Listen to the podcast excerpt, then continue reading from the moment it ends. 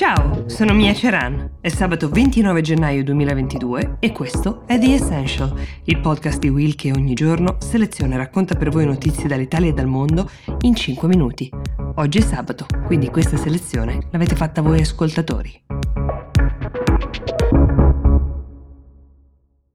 Martina Milanesi ci chiede degli aggiornamenti dall'Afghanistan. Allora, sono passati sei mesi dalla presa del potere dei talebani, anzi dalla ripresa del potere dopo i vent'anni di occupazione statunitense. C'è poco da festeggiare in questo mezzo anniversario. L'economia del paese è prossima al collasso e questo ve lo abbiamo raccontato. Ci sono milioni di persone a rischio fame e gli stessi talebani temono il terrorismo della sezione locale dell'ISIS, cioè l'ISK, anche noto come Khorasan, che ha preso il controllo di alcune aree, generando una grande preoccupazione nella popolazione sulla possibile escalation di violenza che può derivare da questi scontri. Allora, L'ISK è impegnata in un perpetuo sforzo non solo per guadagnare posizioni e terreno, ma anche per tenere sotto scacco i talebani che eh, vivono di fatto a loro volta con il terrore alle porte, vittime di una serie di metodi che loro stessi hanno per anni usato contro i propri nemici. Stiamo parlando di attentati di ogni genere, addirittura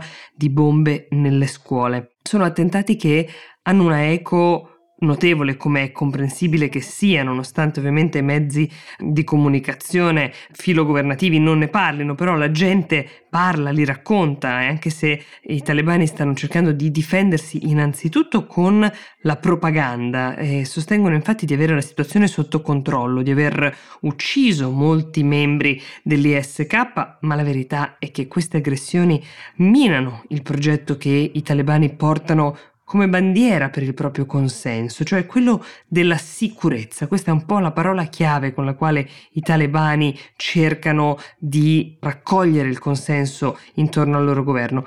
E questa è la principale promessa che hanno fatto al popolo afghano, una sicurezza in cambio della quale ovviamente è più facile anche chiedere di rinunciare ad alcune libertà, come potete immaginare, ma se nemmeno la sicurezza è più garantita, è abbastanza chiaro che il potere comincia a sgretolarsi. Il segretario generale dell'ONU, Antonio Gutierrez, qualche giorno fa ha detto che tale è la situazione di prostrazione per alcune famiglie in Afghanistan che si stanno addirittura verificando verificando degli episodi come la vendita di bambini in cambio di cibo. Adesso l'ONU sta lavorando per rimuovere gli ostacoli ai finanziamenti di cui vi abbiamo anche parlato profusamente qui su The Essential, prima congelati, poi in parte resi agibili, stiamo parlando di 9 miliardi e mezzo di dollari di aiuti che sono ancora congelati, che potrebbero tornare nelle disponibilità dei talebani. La domanda ovviamente è che uso ne farebbero?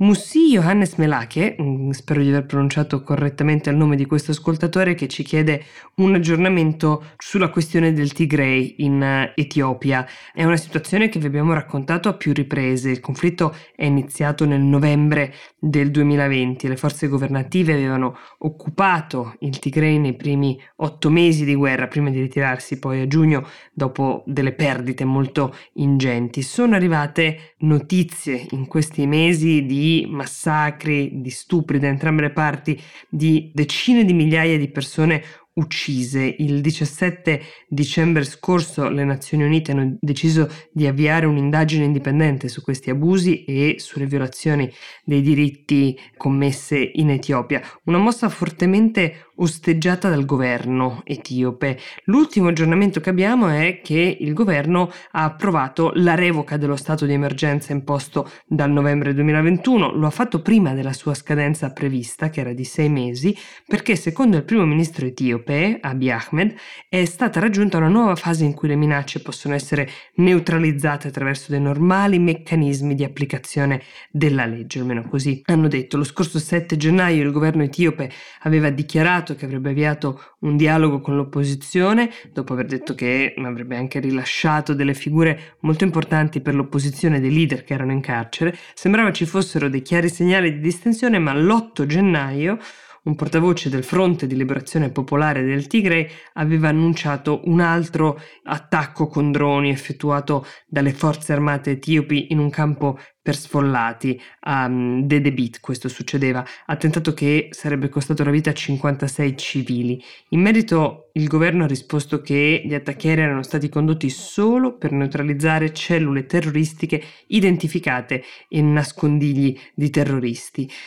Inoltre, secondo l'agenzia di stampa Reuters, durante il fine settimana del 22 e 23 gennaio i militari hanno riferito che stavano progettando di entrare nella capitale regionale del Tigray, che è Mekelle, con l'obiettivo di eliminare le forze ribelli. Le truppe di Addis Abeba e i loro alleati hanno compiuto molti progressi a dicembre del 2021 riconquistando le principali città tigrine e quelle um, delle vicine regioni di Ahmara e Afar. A questo bollettino di guerra che vi stiamo dando dovete aggiungere 5.000 persone morte per malnutrizione e mancanza di cure nella regione del Tigray in soli 4 mesi l'anno scorso.